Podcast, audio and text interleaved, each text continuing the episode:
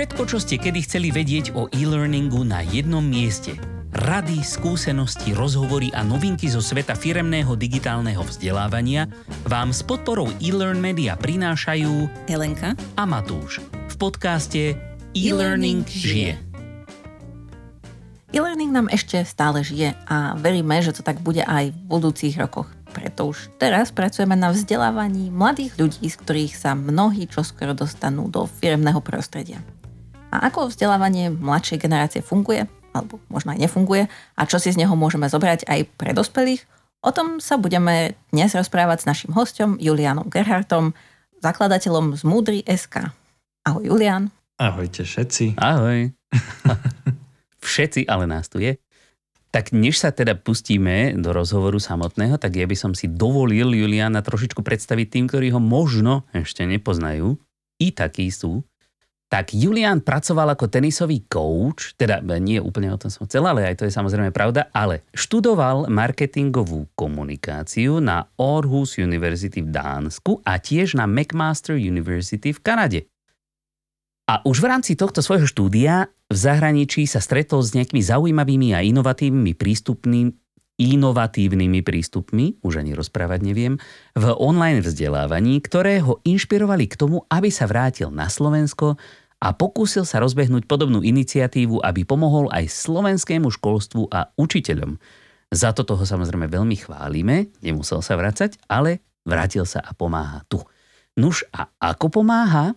Tak spolu s piatimi kamarádmi založili neziskový vzdelávací projekt Zmúdry SK, ktorý prostredníctvom krátkých a niekedy aj riadne zábavných videokurzov pomáha stredoškolákom lepšie sa pripraviť na reálny život. Ich cieľom je totiž to naučiť mladých ľudí kriticky myslieť a zároveň ich dovzdelať v témach, ktoré sú na našich školách žiaľ dosť zanedbávané alebo sa neučia vôbec. Ako napríklad finančná gramotnosť, digitálna bezpečnosť, hľadanie práce a mnoho ďalších. A od svojho vzniku Spolu s týmom vytvorili už viac ako 70 kurzov, ktoré distribujú na viac ako 5000 registrovaných učiteľov na ich platforme a vraj sa nezastavia, kým sa im nepodarí vzdelať 10 tisíce mladých ľudí k tomu, aby sa stali schopnými a zodpovednými občanmi. Jupí, to vravím ja. A vďaka takýmto aktivitám bol Julian v roku 2020, teda vlastne v Lani, zaradený do rebríčka Forbes 30 pod 30. A aby sme to teda ešte uzavreli v štýle Miss Universe, keď už máme taký dlhý úvod, tak Julián má rád otvorenosť, úprimnosť a keď veci berieme s humorom a sám v projekte z Múdry SK najradšej vymýšľa vtipy, na ktorých sa zasmeje len on sám, čo pokladá za nenahraditeľný skill. Takže toľko to, toľko to formálne, teda o našom dnešnom hostovi. A mňa by zaujímalo, než sa teda pustíme do takých tých akože vecí týkajúcich sa pracovnej náplne tvojej, prečo si sa vrátil na Slovensko, keď si mal možnosť usadiť sa v svete. Ako nie, že by, e, ja, ja som strašne vďačný za to, už aj to, že, že tvoje aktivity nepriamo, alebo teda dúfam, že aj priamo ovplyvnia aj moje deti, ktoré tu zatiaľ študujú, alebo teda budú študovať, ale, ale čo ťa k tomu viedlo? Uh, vieš čo, tak to je otázka, ktorú si ja kladem každý deň, čo tu, čo tu som. teda, prečo som sa vrátil, ale, ale nie, srandujem, tak uh, tieto, tieto otázky sa ma ako keby pýtajú ľudia, ktoré, teraz nehovorím, že, že ty alebo vy ste takí, ale často sa na to pýtajú ľudia, ktorí v tom zahraničí nikdy ani neboli a považujú ho za nejakú si nejakú nejakú Atlantídu, kde je všetko lepšie fungujúce, všetko úžasné. A áno, ako veľa vecí tam naozaj funguje a dá sa nimi inšpirovať, ale keď som bol ja teda v tom zahraničí, tak e, som si uvedomil, že koľko vecí na Slovensku naopak funguje a ktoré som akože možno považoval za nejakú samozrejmosť, alebo som si to nejakým spôsobom nevážil a až to zahraničie mi to muselo ukázať. Takže, takže ja, sa z toho, ja sa z toho veľmi teším a v podstate v tom momente, ako som šiel do toho zahraničia študovať, teda najprv do Dánska a potom aj chvíľu v tej Kanade, čo rád zvyknem označovať ako moja najlepšia časť e, v štúdiu v Dánsku bola tá, bol semester v Kanade. A v podstate ako keby, že pre mňa je vzdelávanie a celkovo tá téma školstva veľmi blízka. Um, ja som tam videl a stále vidím veľa možností na zlepšenie, čo sa týka vzdelávania na Slovensku a bol som skôr možno, že taký človek, ktorý tak veľa frflal a nadával a bol akože s vecami nespokojný, ale ako keby až na tej vysokej škole ma nejakým spôsobom uh, nejak tak môžem nazvať osvietilo, alebo tam som si vlastne uvedomil, že že OK, tak keď chceš niečo zmeniť a chceš niečo akože zlepšiť, tak to musíš robiť ty, alebo sa aspoň ty minimálne o to pokúsiť a nečakať na ostatných, lebo to potom nikdy nepríde. Takže som si povedal, že veď niečo vyskúšam a možno nakoniec aj tak mi to nevidie, lebo veď ten problém je naozaj obrovský a nie som zďaleka jediný, ktorý sa to snaží riešiť, ale tak aspoň budem mať ten pocit, že niečo, niečo sa s tým možno, že dá robiť nakoniec. Hej, hej, hej. Tak to je perfektné. Ja len e, ja chcem uviezť na pravú mieru. Ja sám som sa po 20 rokoch vrátil zo zahraničia. A len ma skôr zaujímajú také akože ľudí, e, ľudia s podobným osudom, že akoby aké boli tie ich pohnutky, lebo každý máme samozrejme svoje. No, dobre, a ak by sme sa teda mali vrátiť trošičku k tomu, čo vlastne robíš, teda k tomu zmúdri, tak e, mňa by zaujímalo, pretože sme sa bavili, že, že teda sa snažíte akoby dozdelať ľudí o tom, alebo sme sa bavili, ja som to povedal, pretože som to niekde múdro prečítal, dozdelať ľudí v témach, ktoré sú možno na školách trošku zanedbávané. Tak akoby podľa čoho si vyberáte tie témy a kde možno aj zistujete to, že sú zanedbávané? To je, to je dobrá otázka. Je to taká naozaj povedal by som, že alchímia alebo ťažká kombinatorika, lebo tých tém je tak veľké množstvo a človek by vedel hneď aj hodinu rozprávať o tom, čo všetko nevie a čo všetko by mal vedieť a čo všetko je dôležité do života. Čiže my sa nejakým spôsobom snažíme riadiť tým, že jednak čo nám hovoria učitelia, že na čo, čo považujú za dôležité, ale možno nemajú na to materiály, čo nám hovoria aj samotní študenti, aj keď študenti by niekedy radšej mali vzdelávacie materiály o, o veciach, ktoré nie sú až také relevantné. A potom aj, aj sa riadíme tým, čo chýbalo nám, keď sme my boli teda študenti na tej strednej škole, čo nebolo až tak dávno, takže je síce pravda, že, že teraz tie, tie generácie sa ako už tak rýchlo menia, sú tie rôzne ZY a neviem už aké, ale a, a už aj ja mám taký pocit, že k tým stredoškolákom som tak akože vzdialený, hoci tak nebolo dávno, ale predsa len sa riadíme aj tým, že, že čo nám chýbalo a čo považujeme my za také, alebo čo sme my teda zistili, keď sme prišli na výšku alebo sme začali pracovať, že čo sme tak ako keby zrazu nevedeli, alebo nám to nikto v tej škole nepovedal, nikto nás to nenaučil. OK, no a teda tie témy si vyberiete vy v rámci Zmudry, no a potom máte aj nejakú takú spätnú väzbu na to, že vám povedia tí študenti alebo nejako, ja neviem, presne, že ako, či sa to dá nejako vyhodnotiť, že vám niekto povie, že á, toto sa mi zišlo a nevedel som, že sa mi to zíde predtým, než som to študoval. A že aj o tých študentov, že či je nejaká spätná väzba, že na začiatku, ako si povedal, že možno, že by mali radšej uh, nejaké vzdelávanie na iné témy, ktoré sa nestajú tak relevantné, ale že potom, že či s odstupom času prídu na to, že aha, tak toto sa mi zišlo. Tak e, to, či na to s postupom času prídu, zistíme až neskôr a dúfam, že, že nám nejaký 10 rokov napíšu. A, ale nie, tak my sa snažíme zbierať spätné väzby formou nejakých dotazníkov alebo teda komunikujeme s učiteľmi, ktorí nejakým spôsobom komunikujú so študentami a tí nám potom dávajú vedieť, že ako, aký mali dojem tí učitelia, že ako sa to tým mladým ľuďom páčilo. A aj potom aj vidíme nejaké štatistiky a dáta, že ako to dlho to pozerali, jak to dopozerali. Čiže to, to, to je opäť nejaká kombinácia štatistík a údajov, ktoré máme a na základe toho uh, nejakým spôsobom vyhodnocujeme, že či to bol dobrý krok alebo nebol dobrý krok. Aj keď tam musím povedať, že, uh, že my sa často sústredíme na témy, ktoré vieme, že nie sú až tak prirodzene zaujímavé pre tých mladých ľudí. Čiže aj keď to možno, že nemá dobré čísla, ale že nemá nejaké vysoké čísla, ale z tých, z tých nízkych čísel nám aspoň tých pár, čo sa to pozrelo, dalo vedieť, že to bolo, že to bolo pre nich prínosné, tak si povieme, že to malo teda, malo teda význam, lebo nechceme sa ako keby, nechceme úplne k tomu pristupovať tak nejak marketingovo alebo komerčne, typu, že ideme robiť len veci, ktorú, ktoré zaujíma cieľová skupina, čo mimochodom je úplne normálny prístup a robí to každý normálny človek, lebo predsa, veď chcem robiť veci, o ktoré majú ľudia záujem ale my sme v tomto takí ako keby, že divní a trošku musíme ísť aj e, hlavou proti múru, že robiť niečo aj o čo niekto prirodzene nemáš taký záujem, ale o to väčšia výzva, o to, o to zaujímavejšie je to urobiť skrátka tak, aby už keď ten človek sa rozhodne, že si to pozrie, tak e, nakoniec to neoľutuje, že strávil s nami nejakých 10 minút svojho času. Hej, no, ako Veď ako hovoríš v podstate, uh, že ľuďom tie témy nepripadajú zaujímavé, ale oni v konečnom dôsledku zaujímavé sú, len človek zistí až neskôr v živote, že aha, sa mi to zíde. Tak ako vždy v škole rozprávajú všetci, veď, ale teraz sa to učíte, lebo potom sa vám to niekedy zíde. Niekedy je to pravda, niekedy nie, ale tak. Tak, tak.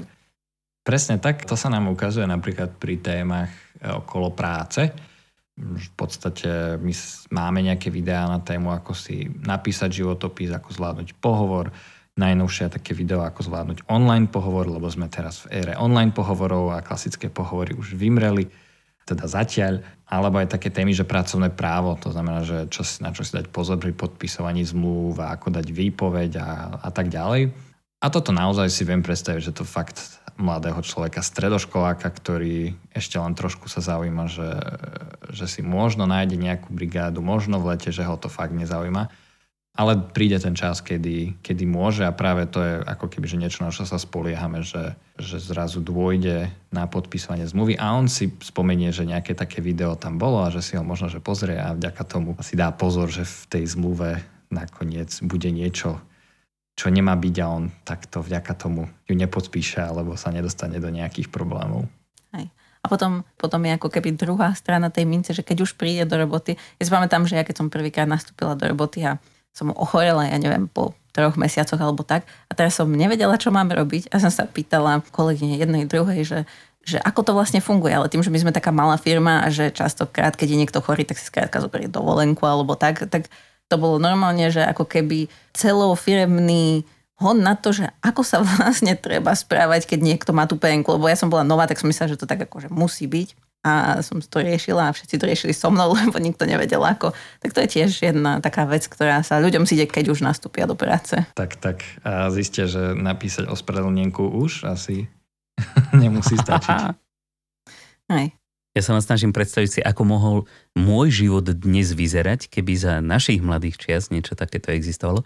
Ale na druhej strane tiež si nevieme predstaviť, ako, ako v takom veku, povedzme, ja neviem, 16 až 18 cirka, by som ja sám vnímal takéto videá. To je, to je dobrá otázka. To je otázka, ktorú si kladiem aj ja. Že ja si tiež hovorím, že možno, že ja by som tie videá ani nepozeral, keby som bol v tom veku na strednej škole. Ale zase potom si spomeniem aj na to, že my sme mali veľmi, veľmi vzdelaného občiankara, ktorý akože sledoval všetko možné a vedel všetko možné a e, občianskú náuku robil naozaj takým spôsobom, že, že bola veľmi zaujímavá a nútil nás ako keby že sledovať tie aktuálne udalosti a rozprávať sa o nich. A naozaj mal aj taký praktický prístup, že sa snažil ako keby že čo najviac takých konkrétnych vecí nás učiť aj ohľadom toho pracovného práva, lebo my sme to mali, myslím, že v rámci občianskej náuky. A veľa, ako keby takých momentov alebo veľa vecí si pamätám odtiaľ.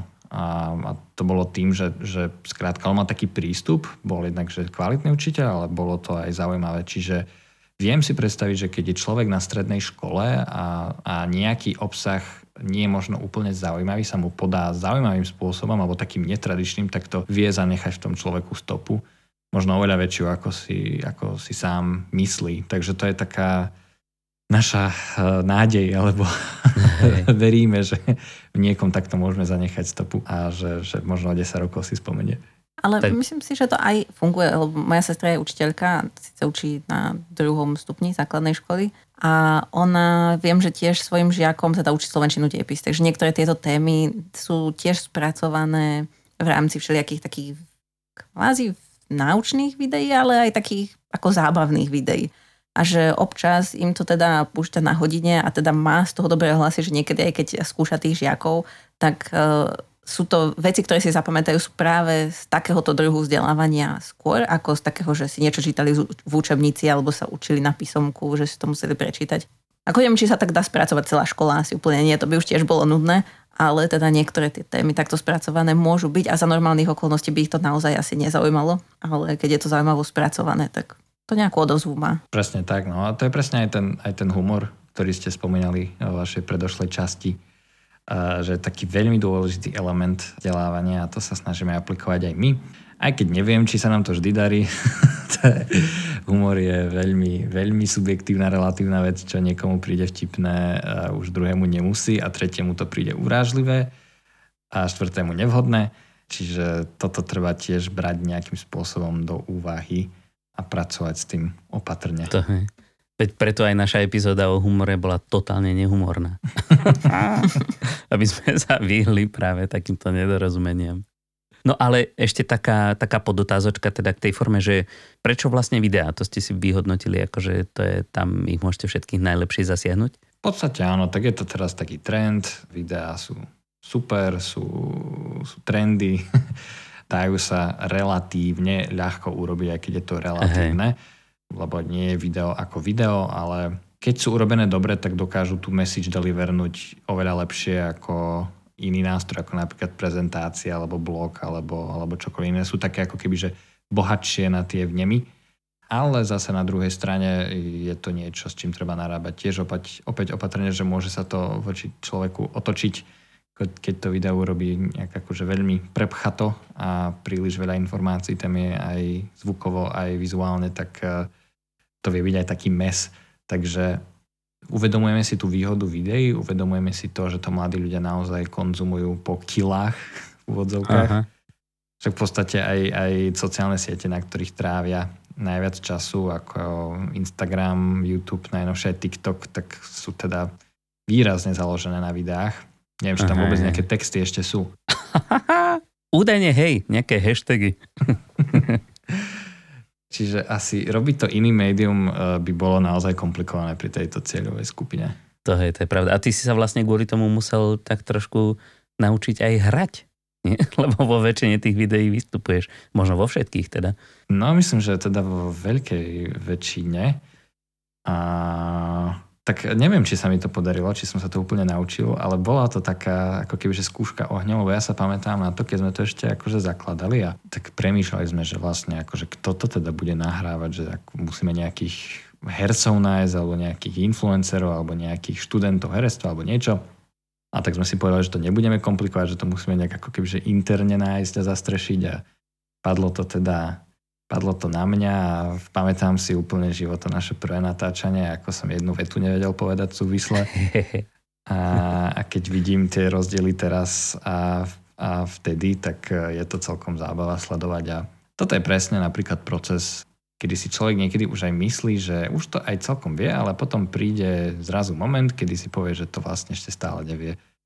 A že stále a stále ako keby, že je tam čo robiť lepšie pri tom nahrávaní videí a ako veľmi to závisí od, uh, tých vonkajších okolností, od témy, od nálady, od počasia. Niekedy človek má problém sa na to naladiť. A akože, že prší, tak vtip nepríde na rozum a tak? tak e, ja tam neimprovizujem, je to všetko ako keby, že vopred scenáru, ale, ale hej, že cítim to niekedy, keď, keď nahrávam nejaký po celom dni, napríklad niekedy večer, tak e, akože je to už tak cítiť, že musí človek naozaj zapnúť na plné obrátky. A o to viac ja obdivujem tých všetkých moderátorov a ľudí, ktorí fungujú v, v rádiách a v televíziách a každý jeden boží deň tam prosto dávajú taký výkon, že nemám vôbec dojem, alebo že vôbec neviem rozoznať, že či teraz akože majú dobrý deň alebo zlý deň, takže o to viac Tomu ver. Tomu R, to človek až keď sa začne tomuto venovať, tak dokáže oceniť niektoré veci. Však aj my s tým podcastom, akože keď si teraz spätne vypočujeme našu prvú časť, alebo niektoré naše prvé časti, tak je to také veselé, no. Ale myslím si, že sme ešte nedospeli do bodu, že by sme si povedali, že však už to vieme. Ako už niečo ide jednoduchšie, ale... Hej, no a, a keď už sme teda pri tých videách, pri tej tvorbe, tak čo ešte všetko ste sa naučili za ten čas, čo už teda vyrábate tie videjka? Určite tam bude nejaký nejaká tá learning curve a teraz už by ste možno, alebo raz, určite robíte veci inak ako na začiatku. A čo sú možno také veci, pretože video sa často využíva vo vzdelávaní aj vo firemnom vzdelávaní, tak čo by si nám poradil? čo sú také veci, čo fungujú. Tak e, neviem, či ja som tu v tej pozícii radiť vám, dlhoročným Určite. matadorom v online vzdelávaní. Tak e, budeme sa teda tváriť, že ja vám teda poviem niečo, čo, čo ste vy dvaja teda ešte nepočuli nikdy. a, my, a my budeme robiť wow. Ale tak e, v podstate, naozaj keď si teda porovnám tie počiatočné procesy a teraz, tak vidím, ako veľa sa zmenilo a ako že veľmi veľa sa zmenilo ako keby že na pozadí. Ľudia, ktorí nerobili nikdy vzdelávacie video, tak si myslím, že nevedia si ani predstaviť, koľko práce je za tým, tej prípravnej a obsahovej a potom produkčnej a postprodukčnej. A čiže tam sa to, by som povedal, že možno štvor až 5 násobne ako keby že zrýchlilo proti tomu, čo bolo predtým. Ale to je zase pre ako keby že usera, pre toho kontrolového užívateľa nie je veľmi viditeľné Čiže toto asi nie je niečo, čo, čo úplne má nejaký dopad na toho používateľa, ale za nás aspoň interne sme akože veľmi radi, že bo na začiatku ten, ja neviem, prv, svoj prvý scéna som písal asi ja neviem, 3 týždne alebo koľko a, a feedbackovali sme si to dlho a potom ja som si to ešte nejak akože študoval, aby som to vedel potom na tú kameru a natáčali sme to asi celý deň a strihal, no všetko bolo strašne dlhé a strašne zložité a a teraz veľa takých, ako sme si vymysleli. Takže toto je, toto je super. A čo sme sa ako keby také najhlavnejšie naučili, je ako veľmi hodnotné a ako veľmi dôležité je vysvetliť tým, a to je jedno, či sú to mladí ľudia alebo ktokoľvek, jednoducho tomu userovi tú tému čo najuchopiteľnejšie a najrychlejšie ako sa dá a ako je ten element krátkosti a výstižnosti naozaj akože kľúčový a dôležitý. A akože nepovedal som teraz nič nové a nič prevratné, ale stále mám pocit, že keď vidím mnoho videí vzdelávacích aj iných inde, takže ako keby to stále tí ľudia úplne nechápali, tí, ktorí to teda tvoria, že stále majú nejaký dojem, že a hlavne na takí, ktorí sú zvyknutí túto tému prednášať niekde v nejakej klasickej hodine, 45 minútovej alebo hodinovej, a chcú to pretransformovať do online videa. Tak oni k tomu pristupujú presne tak, ako že jediný rozdiel je ten, že tam, tam nesedia tí študenti, ale je tam kamera a jeho to nahráva, ale myslím si, že to by sa takto pristúpať k tomu asi veľmi nemalo, že respektíve to nedá ten výsledok, ktorý má. Čiže pre nás je veľké poučenie v tom a stále sa v tom ako keby, že snažíme zlepšovať a stále sa v tom hľadáme a stále mám pocit, že tam ešte, to ešte nie je ono, ale vedieť tú tému vysvetliť veľmi stručne, veľmi výstižne a byť taký sám k sebe taký akože nemilosrdný, keď si ten scenár čítam a škrtať to, čo tam naozaj ako keby, že nemá byť a čo je tam zbytočné, čo je tam nejaká vata. A to je naozaj náročné, lebo súvisí to asi aj s tým, že je veľmi dôležité poznať tú svoju cieľovú skupinu, a to, že aká miera detailu je pre ňu dôležitá a zásadná a do akej, do akej miery tie veci chcú poznať hlbšie a komplexnejšie a do akej miery len ako keby na nejakom povrchu. My v tomto razíme filozofiu, že my to teda robíme pre cieľovú skupinu mladých ľudí, takých, ktorí o tie témy nemajú prirodzene záujem, čiže sme úplne s tým OK, keď je to len také škrtanie, e, škrapkanie povrchu a nejde to nejak veľmi do hĺbky a preto k tomu aj tak ako keby, že pristupujeme. Čiže aj keď niekedy dostaneme feedback, že o to bolo veľmi krátke a také povrchné, tak uh, si povieme, že, že to je konštruktívny tak feedback, ale chceli. nie od relevantného človeka. Alebo... alebo zámer ste splnili svoj, aký ste vy asi mali. Tak, tak, presne. A, a ja častokrát e, v tom tak akože tápam, keď si čítam ten scenár po sebe, že vlastne a čo je teraz akože dôležité a kam sa ja dostanem touto vetou a je táto veta naozaj akože dôležitá a naozaj posunie ma ďalej v tom scenári, posunie tú informáciu, ktorú má, alebo, alebo nie. Čiže uh, toto je také, uh, také vždy veľmi komplikované a v tomto jedine pomôže ako keby názor a pohľad druhých ľudí, čo je taká druhá vec, ktorú sme sa naučili, že bez nejakých viacerých feedbackov interne dávať von je častokrát taký celkom risk, lebo človek hey, niečo, niečo robí, niečo zamýšľa, ale sa to nemusí stretnúť. Jednak, jednak, že to nemusí byť dobre vysvetlené, lebo ten človek, ktorý to spracováva, tak tú tému chápe a rozumie jej, ale jedna vec je chápať a rozumieť a druhá vec je vedieť to vysvetliť a tam môže mať s tým trošku problém a môže používať nejaké skratky, ktorým nemusí ten, tá druhá strana rozumieť, čiže ten feedback je preto veľmi, veľmi dôležitý. A potom je tam ešte aj tá druhá rovina toho humoru, že ako som už povedal, tam je to veľmi subjektívne, takže tak to sú tie vtipy, na ktorých sa rád smeješ len ty sám. Áno, presne tak. Ešte keďže mám tento super skill, ktorý si spomenul, tak eh, musím dať pozor, aby sa neobrátil uh, proti mne. Aby nevyplával príliš na povrch. Čiže v podstate ako keby bez toho, aby sme si to pozreli viacerí a ideálne tak akože viacero typov ľudí, tak, tak to ani, ani nedávame von a ani, ani sa o to nejakým spôsobom nepokúšame, lebo to nie je dobrý nápad, ale zároveň zase treba aj brať to do úvahy, že čokoľvek, čo urobíte, sa stretne aj s negatívnou odozvou a niekomu Jasne. sa to nebude páčiť. Ako som povedal, niekomu je, pre niekoho je niečo veľmi krátke zase a pre druhého je to veľmi dlhé. Pre niekoho Aha. je váš hlas hrozný, pre druhého je super a toto je ďalšia vec, ktorú sme sa naučili, že jednoducho nepotešíme všetkých a nemáme sa o to ani snažiť, aj keď sa to nedieje, tak nemáme byť z toho smutný. Hej. Keď sme pri toho hlasu, tak väčšinou najväčší kritik hlasu je človek sám, keď sa prvýkrát počuje náhrady, tak to je úplne, že čože to takto fakt zním. Presne ale, tak. ale keď už sme teda u toho feedbacku, mňa by zaujímalo, že či máte aj nejaký, či robíte, a nechcem povedať úplne, že by ste robili nejaké fokus grupy, ale tak Akože či máte e, v tom feedbacku zakomponovaných aj nejakých ľudí z tej cieľovej skupiny? No to sa samozrejme, že veľmi snažíme, lebo mať feedback od niekoho, kto nie až taký relevantný, nám veľmi nepomôže. My sa ho snažíme zbierať dvomi spôsobmi. Jeden je, že pri našich videách máme aj kvízy, v ktorých jednak sa tí študenti môžu testovať, ale sú tam aj také nejaké otázočky o tom, že ako sa im to páčilo a tak ďalej. A či nám chcú niečo pekné odkázať, tak Niektorí nám niečo pekné odkážu a niektorí niečo niečo menej pekné. Aj takí sú, ale to je super. Však dali si tú námahu, ja sa teším.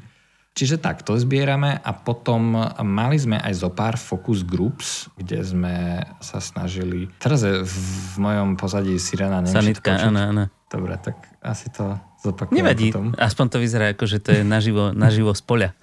Hlásime sa vám priamo. Áno, som v teréne. čiže, čiže jedna sú tie kvízy a, a potom sú aj tie focus grupy, ktoré sme už pár realizovali a ako keby, že tam, tam sú veľmi cenné feedbacky. Že tí mladí ľudia sú ako celkom úprimní a otvorení a priami, že tí, tí pred vami nebudú nič schovávať a nebudú Hej. vás uh, ňuňkať, že joj, veď je to super, však veď to máme radi. Nie, oni prosto povedia na rovinu, že toto je, to bolo trápne a toto to, to, to, to je už memečko, ktoré už 10 rokov akože je staré. tak už toto nepoužívajte vo videách.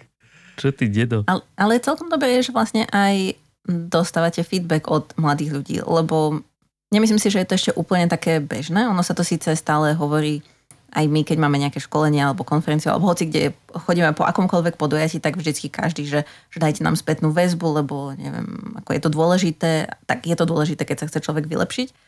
Ale že ľudia ako keby, mám pocit, možno ešte pred desiatimi rokmi alebo tak, neboli zvyknutí tú spätnú väzbu dávať, alebo teda nevedeli, že ako ju majú dávať. Ale tým, že toho teraz tak veľa a že tí mladí ľudia sa zdá, že to majú tak prirodzene, že sa neboja a že, že tú spätnú väzbu dajú, tak to je celkom také pozitívne, lebo sa človek môže ďalej posunúť? Je, je, určite je a, a sú, spätná väzba je super. Druhá vec je síce aj to, že možno nie úplne konštruktívne ju vedia dávať. a že toto je ešte asi, asi priestor na zlepšovanie, ale to je tak akože patrí všeobecne u všetkých, že tá spätná väzba znie tak veľmi jednoducho, ale pritom je to naozaj akože veľmi ťažké vedieť mm-hmm. ju dať tak, aby, aby urobila viac úžitku ako damageu No, taký, tu môžem asi anglikanizmy používať, že? Jasne. Lebo keď niekedy... My sa skoro inak ani nebavíme.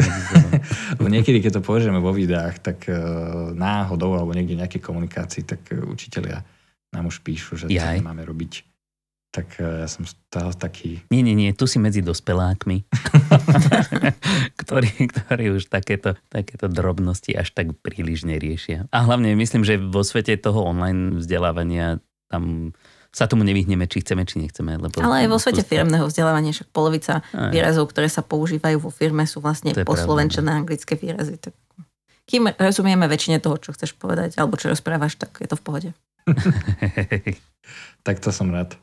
No a možno ešte Access hovoril aj o tom, že ako pristupujete k tomu vzdelávaniu, tak Vlastne vy ste na takom ako keby trocha pomedzi toho, že čo je ako keby kvázi povinné vzdelávanie. On nie je povinné, ale je to ako keby to dôležité, že čo, za čím tí ľudia možno nejdú úplne sami. A, a zároveň ale sa to snažíte robiť tak, aby sa to tým ľuďom páčilo. Čo znamená, že ako keby ste išli takouto kvázi komerčnou sférou, hej, že, že chcem, aby sa to tým ľuďom páčilo, chcem, aby to bolo čo najlepšie, aby si to pozreli. A, a nie je to také, že že a toto sa musia naučiť, tak to je jedno, ako im dáme. Lebo z takéhoto prístupu väčšinou vzniknú také videá, ako si spomínal, že, že niekto mal prednášku a teraz jediný rozdiel je, že nahral si prednášku a ľudia 45 minút pozerajú na video, ako niekto prednáša, že to úplne nie je ten systém.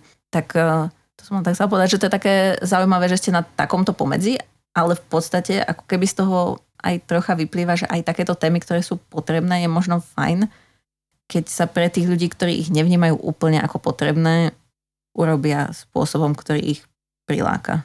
Áno, ako, to si myslím, že veľmi dobre si to vystihla, že sme tak niekde na pomedzí a trochu s tým aj bojujeme, lebo trošku vnímame, že sme takí, že aj aj, ale vlastne nič poriadne, uh, že, že trošku sa v tom tak ešte hľadáme, lebo naozaj ten jeden prístup je taký ten, my to máme, že YouTube, že skrátka robiť veci, ktoré fungujú na YouTube, ktoré sú vyhľadávané, lebo YouTube je vyhľadávač, čiže keď robíme niečo, čo je vyhľadávané, tak sme ako keby viac tlačení. Čo je pre tú cieľovku atraktívne, kde je vysoká šanca, že nás nejaký iný youtuber alebo influencer alebo čo pozdieľa, lebo, lebo je to prosto takéto YouTubeové. To je ten ako keby že jeden pohľad, ten má svoje pre a proti.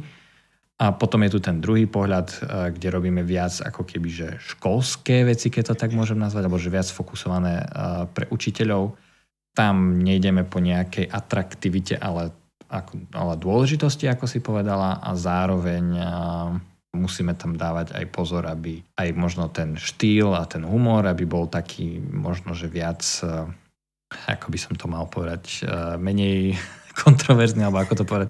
Nie, ja akože sa nesnažíme robiť nejaké kontroverzné veci, ale predsa len si, akože, keď to robíme v tejto sfére alebo v tejto druhej oblasti, tak si dáme ako keby že oveľa viac pozor ako, ako na YouTube.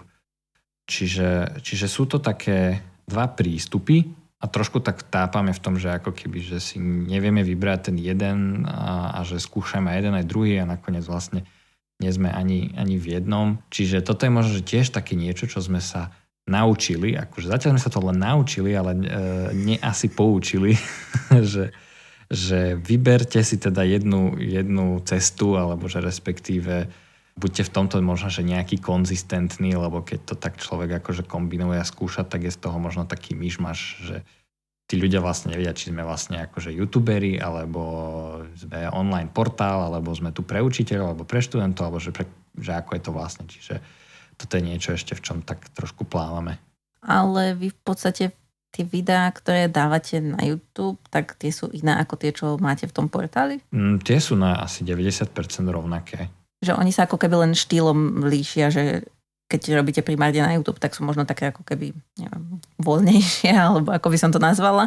Mm, práve, že oni sú, oni sú rovnaké, len my, keď vieme, že toto video nie je až také YouTube, tak ho aj na ten YouTube aj tak dáme, lebo však urobili sme video, tak e, čo budeme otáľať, dajme to na ten YouTube. Ale vieme veľmi dobre, že toto na YouTube nebude fungovať. Že my už niekedy ako tak vopred vieme, že, že urobili sme video na túto tému a už sme to urobili, tak to zavesíme, ale vieme, že tie čísla až tak hore nepôjdu. Ale zase, keď to pošleme na tých našich učiteľov, tak zase tam vieme, že to sa môže celkom chytiť.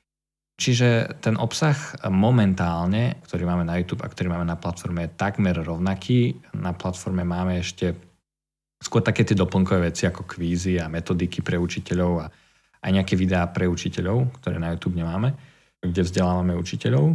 Ale zatiaľ je to také viac menej rovnaké, ale s tým, ako som povedal, no, že síce to dáme na ten YouTube, ale vieme, že to tam nebude fungovať. A možno otázka ešte, keď si spomenul, že uh, máte na portáli videá, ktorých vzdelávate učiteľov. Ja si spomínam, že na začiatku korony minulý rok, tak viem, že ste dali taký nejaký kvázi seriál, že ako natáčať takéto videá a ešte na aké témy vzdelávate učiteľov. To bola jedna a asi aj posledná téma. Máme no, tak akože... ešte jednu. Uh, áno, v podstate, keď začala korona minulý rok, tak my sme tak akože tu rozmýšľali, že čo vieme urobiť, aby sme pomohli ešte viac tým učiteľom. A samozrejme, že, že, že tie videá, ktoré robíme, tak im nejak pomáhajú počas toho vzdelávania, ale povedali sme si, že ešte chceme niečo navyše uh, tým učiteľom prihodiť. A to nám tak napadlo, že uh, vlastne tak máme nejakú expertízu, aj keď samozrejme, že nie nejakú dokonalú, ale nejakú áno, už nejaké skúsenosti máme aj s tým, že ako robiť tie vzdelávacie videá, tak pripravili taký, taký rýchly kurz o tom, že ako si vlastne učitelia v domácom prostredí môžu nahrať vlastné vzdelávacie videá, keď nemôžu nájsť nejaké materiály na to, čo potrebujú. A tam sme boli veľmi tak milo prekvapení, ako, aký veľký záujem bolo to zo strany učiteľov a hlavne aké typy učiteľov to robili. Že to robili aj takí, ktorými možno, že za bežných okolností nikdy nič takéto nevyskúšali, ale boli nútení, nemali inú možnosť tak sa do toho pustili. A potom sme vlastne urobili aj takú Facebook komunitu, kde, kde zdieľali nejaké svoje uh, výtvory. A bolo to také veľmi milé, také inšpiratívne. A sa tak vzájomne pozbudzovali, že, že ja som sa najprv bál, ale potom som to vyskúšal a už teraz to neviem prestať, každý týždeň robím nové video. tak to bolo také. Ste možno vyrobili novú generáciu youtuberov. No presne to som chcel povedať, lebo ja viem, viem o niekoľkých, ktorí proste, ktorých videá sa brutálne uchytili v tej komunite a chrlia videjka jedna báseň. A mnohé z nich aj perfektne vtipné. Áno, áno. Matúš, ty si sa tam tuším aj, aj angažoval veľmi. Ja som sa snažil aspoň no, reagovať na nejaké otázky, lebo však ako nejaký technický background v tomto máme tiež. Takže, ale viem o minimálne jednej mojej kamarátke napríklad, ktorá je učiteľka hudby, ktorá sa práve akože tohto chytila a a začala robiť videjka a teraz už je z nej normálne veľká youtuberka. Normálne. tak to je super. super. No. To, na, to nás veľmi teší. Nám pamätám, raz aj písal nejaký, tuším, 74-ročný učiteľ, že ako na tým môže, tak to boli už taký, že wow. Fíha. Neviem, ako to nakoniec skončilo. Um, ale bolo to naozaj také veľmi, veľmi milé, aj, aj to, ako sa tí učiteľia tak pozbudzovali a naberali tú odvahu. A, čiže to bolo také ako keby, že Zase my si v tomto dáme pozor, že nechceme robiť obsah, kde nie sme nejakí akože kvázi experti, alebo že kde nemáme to nejakým spôsobom garantované.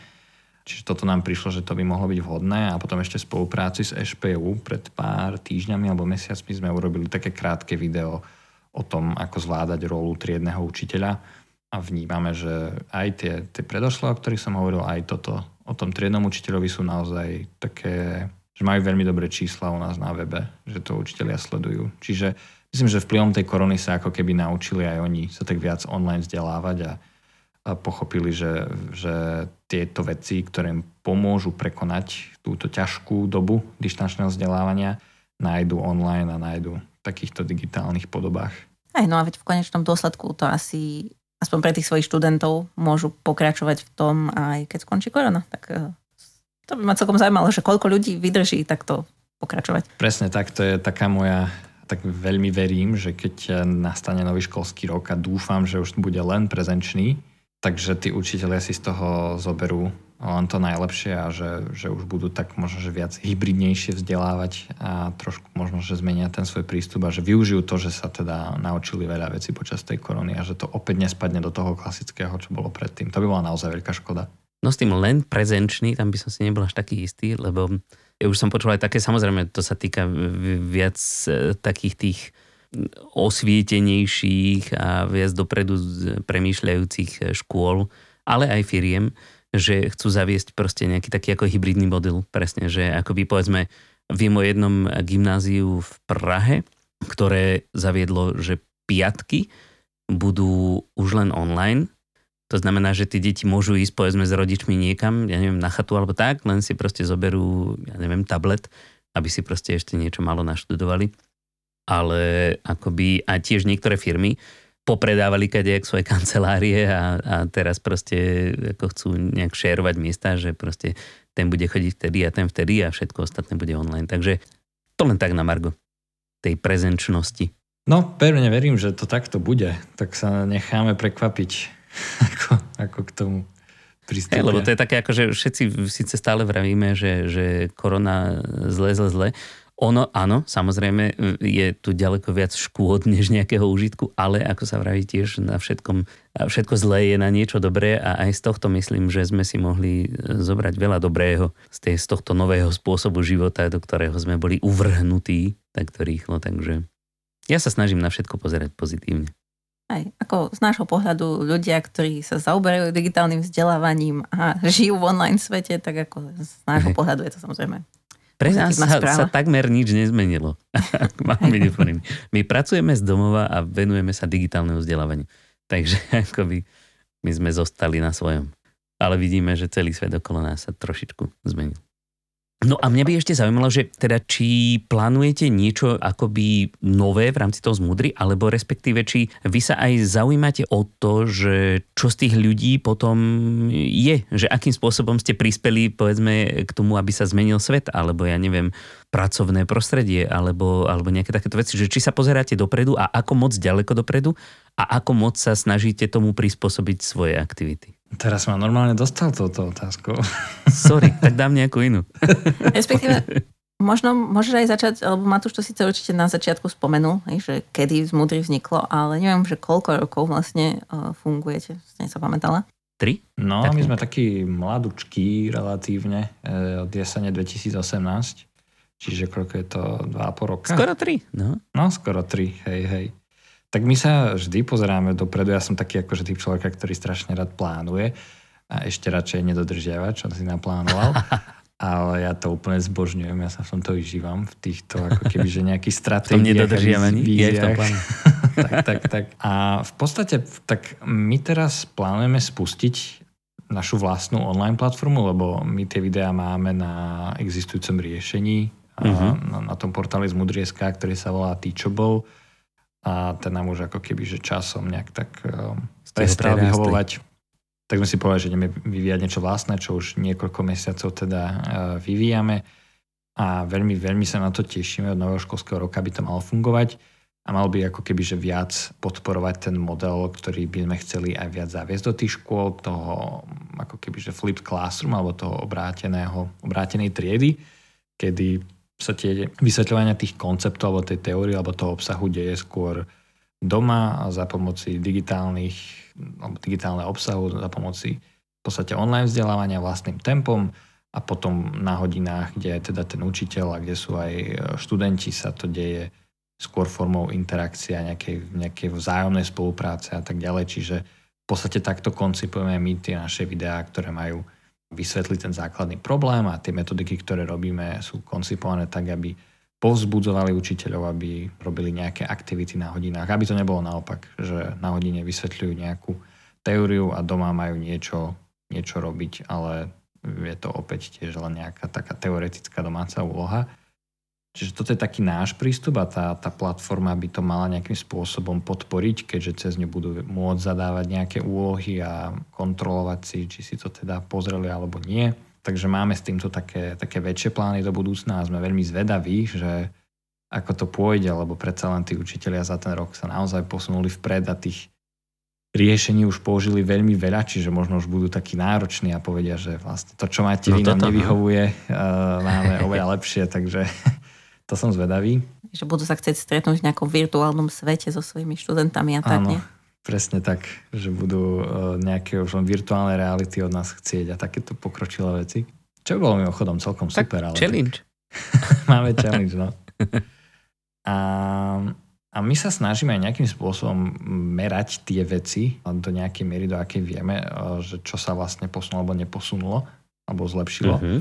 V podstate tento rok sme mali taký pilotný projekt, alebo pilotnú, no tak projekt to môžem nazvať, z Mudry do škôl, kde sme vlastne s vybranými 20 školami spolupracovali tak, že oni tie naše materiály používali intenzívnejšie, merali sme tam nejaké ich postoje a znalosti na začiatku školského roka, budeme merať teraz na konci a budeme tam ako keby že sledovať, že či sa tam niečo zmenilo alebo zlepšilo vďaka tým materiálom. Toto je len taký, akože, taká prvá lastovička a v budúcom školskom roku by sme to chceli robiť e, na väčšej zorke alebo intenzívnejšie, že byť viac prítomný na tých školách, teraz to bolo niečo ťažšie v online priestore, čiže snažíme sa nejakým spôsobom aj zisťovať, že či naozaj vďaka tým materiálom aj naozaj dochádza k nejakým posunom, či už hodnotovým mm-hmm. alebo kognitívnym, ale je to, veľmi, je to veľmi ťažké to meranie toho impactu, alebo je milión spôsobov ako na to a je tam milión ďalších faktorov a,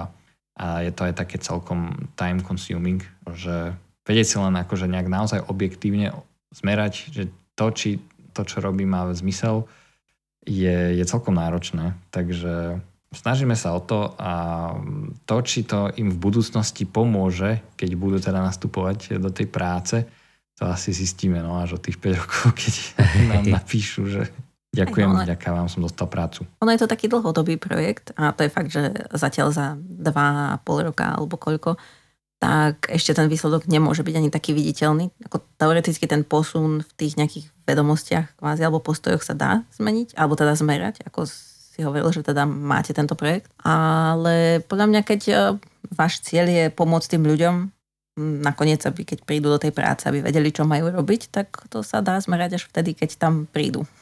že sa ich nejako opýtate. Pomohlo vám to? Asi tak, no. Uh, budeme sa pýtať zamestnávateľov, či tí študenti, ktorým chodia, sú o niečo kvalitnejšie. No tak presne ako hovoríš, to vzdelávanie je tomto také komplikované, že tie výsledky vidíš až o, o pár rokov a preto je to aj, aj tak ťažké meniť a preto sa to tak preto sa to aj mnohým nechce. Možno, že v nejakých aj tých, tak to možno že politických kruhoch, lebo je to skrátka tak akože neatraktívne, že aj keď sa niečo zmení, tak to nikto nevidí, tá verejnosť nevidí tie výsledky hneď a vidí sa to až o 10-20 rokov, čo už sa aj zabudne, že kto to vlastne zmenil. Takže verím, že, že to ide naozaj veľmi ťažko a je to také trošku taká nevýhoda toho školstva. Hej. A máte aj, máte aj nejakých takých, akoby spolupracujete povedzme s nejakými firmami, ako nemyslím nejak ako úplne veľmi konkrétne, ale skôr tak ako, že všeobecne aké povedzme tie skily sú, sú vyžadované tými firmami a ktoré sa zo škôl častokrát akoby ne, nepresúvajú do tej práce, takže akoby, že či či aj tuto máte nejaké vplyvy od toho, akože nejak konkrétne pripravovať ľudí na ten, toto zamestnanie budúcnosti. Lebo uh-huh. častokrát tie firmy vedia trošičku lepšie, čo, čo očakávajú, aký vývoj toho biznisu očakávajú a čo možno budú tie, tie zručnosti, ktoré budú dôležité v budúcnosti, kdežto tie školy, mám pocit, že nie vždycky sa pozerajú až tak ďaleko dopredu. Uh-huh. Tak e, toto je téma, ktorá mne veľmi blízka. Ja som aj istú dobu pracoval v profesii, čiže som na túto tému ako keby, že tak e, často narážal, že aké tie skilly sú dôležité, aký je tam vlastne ten skill gap, že čo školy ponúkajú a čo tí absolventi ponúkajú a čo vlastne tie firmy chcú. Uh-huh. Um, čiže, čiže určite toto vnímam, ale náš projekt sa práve že až tak veľmi o plátanie tohto skill gapu ne, neusiluje, Mm-hmm. Z toho pohľadu, že ten skill gap väčšinou akože súvisí s takými hard skillmi alebo s takými hardovými soft skillmi. tak to môžem nazvať, že také veľmi, veľmi konkrétne skilly, ktoré si naozaj vyžadujú ako keby takú nejakú dlhodobú prácu. A, a my sa na toto až tak nesústredíme z toho dôvodu, že, že tak máme pocit, že sa už pomerne veľa neziskoviek k tomu venuje, tak mám konkrétne povedať tak tým tým IT zručnostiam, takým tým hardovým, tak e, to sa, to sa už naozaj veľmi veľa v tejto oblasti robí. Uh-huh. A my sa skôr pozeráme na takú tú možno, že občiansko-osobnostno-hodnotovú stránku človeka, že my chceme ako keby, že by tí mladí ľudia boli takí uvedomelejší a, uh-huh. a možno viac vnímali tie spoločenské témy a zároveň aby vedeli možno nejaké také svoje bežnejšie problémy riešiť lepšie, alebo že by mali k tomu nejaké nástroje, ako to vyriešiť. To znamená, že napríklad e, pri tom hľadaní práce, ale že by nie nevyhnutne mali nejaké hard skilly, vďaka ktorým hey, tú hey. prácu si nájdu. Čiže v tomto sme možno, že taký trošku, um, neviem, ako to aj povedať, ale možno touto správou tie firmy až tak úplne nepotešujem. Ale nie, to je, tak pozri sa, akože to je taký super základ, lebo však vy sa postaráte o to, aby to boli proste schopní ľudia, občania a platní členovia spoločnosti a potom hard skilly sa dokáže už hoci kto hoci kde naučiť. To je akoby nadstavba hej, toho, ale pokiaľ nevieš poriadne, čo, čo všetko existuje vo svete, čo ako si máš, ja neviem, zadovážiť prácu a potažmo aj nejaké jedlo, bývanie, takéto veci, tak potom ako môžeš vedieť programovať koľko chceš, ale moc užitočný asi nebudeš. Presne Napríklad. tak, no. A, a potom je to aj v tej rovine, že, že spoločnosti určite je e, veľmi šikovný programátor prospešný, ale keď nie je možno, že uvedomelý občan, respektíve je to veľmi šikovný programátor, ale potom šíri hneď prvé hoaxy, ktoré sa mu dostanú e, do rúk, tak e, je to taká, je to taká škoda, no, že máme niekoho, kto je veľmi šikovný, ale možno, že nie až tak občiansky uvedomili, keď to tak môžem nazvať. Takže toto je skôr tá časť, kde sa, na ktorú sa zameráme my a je taká abstraktnejšia, vágnejšia, čiže o to ťažšie sa merá. O to ťažšie Hej. sa možno vysvetľuje. A povedal by si, že vo výbere toho zamerania týchto tém že si ovplyvnený aj tým svojim učiteľom občianskej, ktorého si spomínal? Ním poďme hudský úsmev, že si... ja si myslím, že určite áno. Že, že to nejakým spôsobom... Uh, asi by som klamal, kedy by som povedal, že, že, že ten môj záujem o občianske témy nie je ovplyvnený tým učiteľom aj to, že vlastne ten projekt sa tak občiansky orientuje. Ale to aj tým, že dostávame často spätnú väzbu aj sa tak ako keby, že v tých školských kuloároch hovorí, že občianská náuka ako predmet je najviac poddimenzovaný predmet odborne z toho hľadiska, že to často vyučujú učiteľia, ktorí to vôbec nemajú vyštudované a vyučujú to len preto, aby vykryli nejaký úvezok, čiže nejaký telocvikár, ktorý prosto potrebuje tam ešte polovičný úvezok vykryť, tak si zoberie občiansku, lebo musí. Čo samozrejme neznamená automaticky, že telocvikár je, je zlý občiankár, ale niekedy sa to teda tým pádom stáva, že um, jednoducho možno aj tak spoločensky tie výchovy, či už etická výchova, teraz možno, neviem, či aj občianská výchova, už sa nevolá občianská výchova, a nenauka, to si nie som istý, stále sa to mení. A skrátka tie výchovy sú ako keby, že také, také akože nice to have veci, že to matematika, Veto? slovenčina, no. cudzí jazyk, to, to je ono, to musí byť a, uh-huh. a ostatné je tam také nice to have. Čo je také no, diskutabilné, že v čo je naozaj dôležité do života a čo nie a, a vidíme, že, že tam tie predmety sú také no, smutné.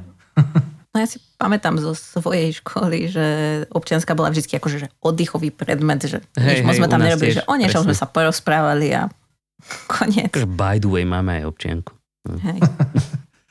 Presne tak a pritom je to obrovská škoda, lebo teraz to vidím, že ako ako veľmi dôležité sú tieto veci a ako vedieť sa naučiť diskutovať s niekým a argumentovať, vypočuť si druhú stranu a tak ďalej a tak ďalej, že toto je veľmi dôležitý skill aj do tej práce, že ja ako zamestnávateľ by som určite sledoval aj to, že do akej miery sú tí moji budúci zamestnanci v tomto nejakým spôsobom uvedomili, že to veľa potom rozpráva aj o tých kvalitách človeka. Určite.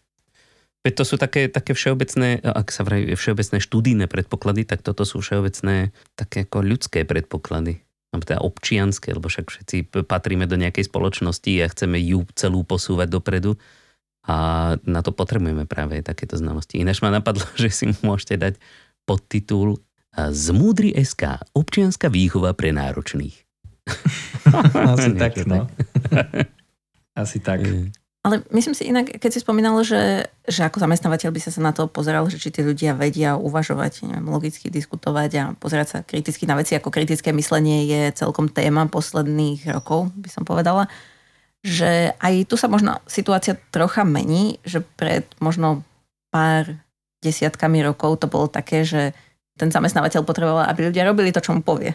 Nepotreboval nutne, aby sa kriticky nad vecami zamýšľali, keď urobí to, čo má, čo sa po ňom chce a že teraz sa tá situácia mení aj z tohto hľadiska, že, že aj tá práca nie je úplne taká, že to môže robiť, že by toho človeka ako dá sa, každý sa dá nahradiť, ale že nie je to ako, že koliesko v stroji, ale skrátka viacej prechádzame k takej tej možno kreatívnej práci a takej, kde treba rozmýšľať. A také tie veci, čo môžu robiť stroje, tak o chvíľu budú robiť stroje, veď na čo by sme sa tým zaoberali že tak možno práve preto to aj kedysi bolo také poddimenzované, že to nebolo potrebné, ale teraz to vlastne potrebné je len, možno si to ešte neuvedomili tí na tých vyšších miestach, čo majú na starosti školstvo. No, áno, to, to, to si myslím, že veľmi súvisí aj s tou samostatnosťou, čo je tiež taký akože veľký buzzword uh, v tomto v, v HR mám teraz aspoň taký dojem, že mať teda takých tých samostatných zamestnancov, ktorí samostatne uvažujú a nepotrebujeme im všetko zadávať, ale prosto vedia, čo majú robiť hneď a nepýtajú sa každú blbosť. Myslím, že toto je, toto je skill, ktorý nejeden šéf, manažer, zamestnávateľ ocení. A tiež si myslím, že veľmi súvisí s týmto, lebo nám aj tak často učiteľa niekedy hovoria, že a to tí naši študenti, oni ani, ani názor nemajú na vec, ani nič. Oni akože nevedia sa vyjadriť k ničomu, že ako je to taká, tiež to znie taká blbôstka, že vedieť mať názor na vec, ale je to tiež v niečom ako keby, že skill, alebo že mať aj ten názor, ale aj akože nejak tak samostatne s ním pracovať, ktorý, ktorý vlastne ten náš systém, ktorý máme školský, veľmi potláča, uh, uh, tak ako keby, že nechtiac, alebo že tým celým tak, ako je nastavený, tým, že vlastne už od základnej školy sa vlastne všetko len dostávame na podnose, tu je tu sú poznámky, to je úloha, toto chcem do zajtra, tak to má byť. A toto a, je jediná správna odpoveď. Tak, tak presne tak. A potom sa asi netreba diviť, no, že e, keď príde potom ten človek do zamestnania, tak žiaden iný systém ani nepozná. A ja som v niečom bol tiež taký akože podobný, že tiež mi to trvalo, kým som prišiel na to, že tá samostatnosť je, je celkom dobrý, dobrý skill. Tomu tak ako veríme, že sa to zmení k lepšiemu, aspoň teda ja celkom tomu verím. Hej. A teda zatiaľ to vyzerá, že aspoň e, ty a Smutri k tomu prispievate. Tak... E, Veru tak? Tak veľa šťastia, budeme vám držať palce a budeme vás všemožne podporovať, ako len dokážeme. Ďakujeme veľmi pekne. No tak uh, máme ešte pred sebou, myslím si, že veľa, veľa práce a je to naozaj veľmi Však komplexný. ste ešte len začali, to neboj nič. No, Povieme si za 10 vydržíme. rokov zase. To je to, to je to, kedy vydržíme, no. Uh, že je, je to, Ozaj. No.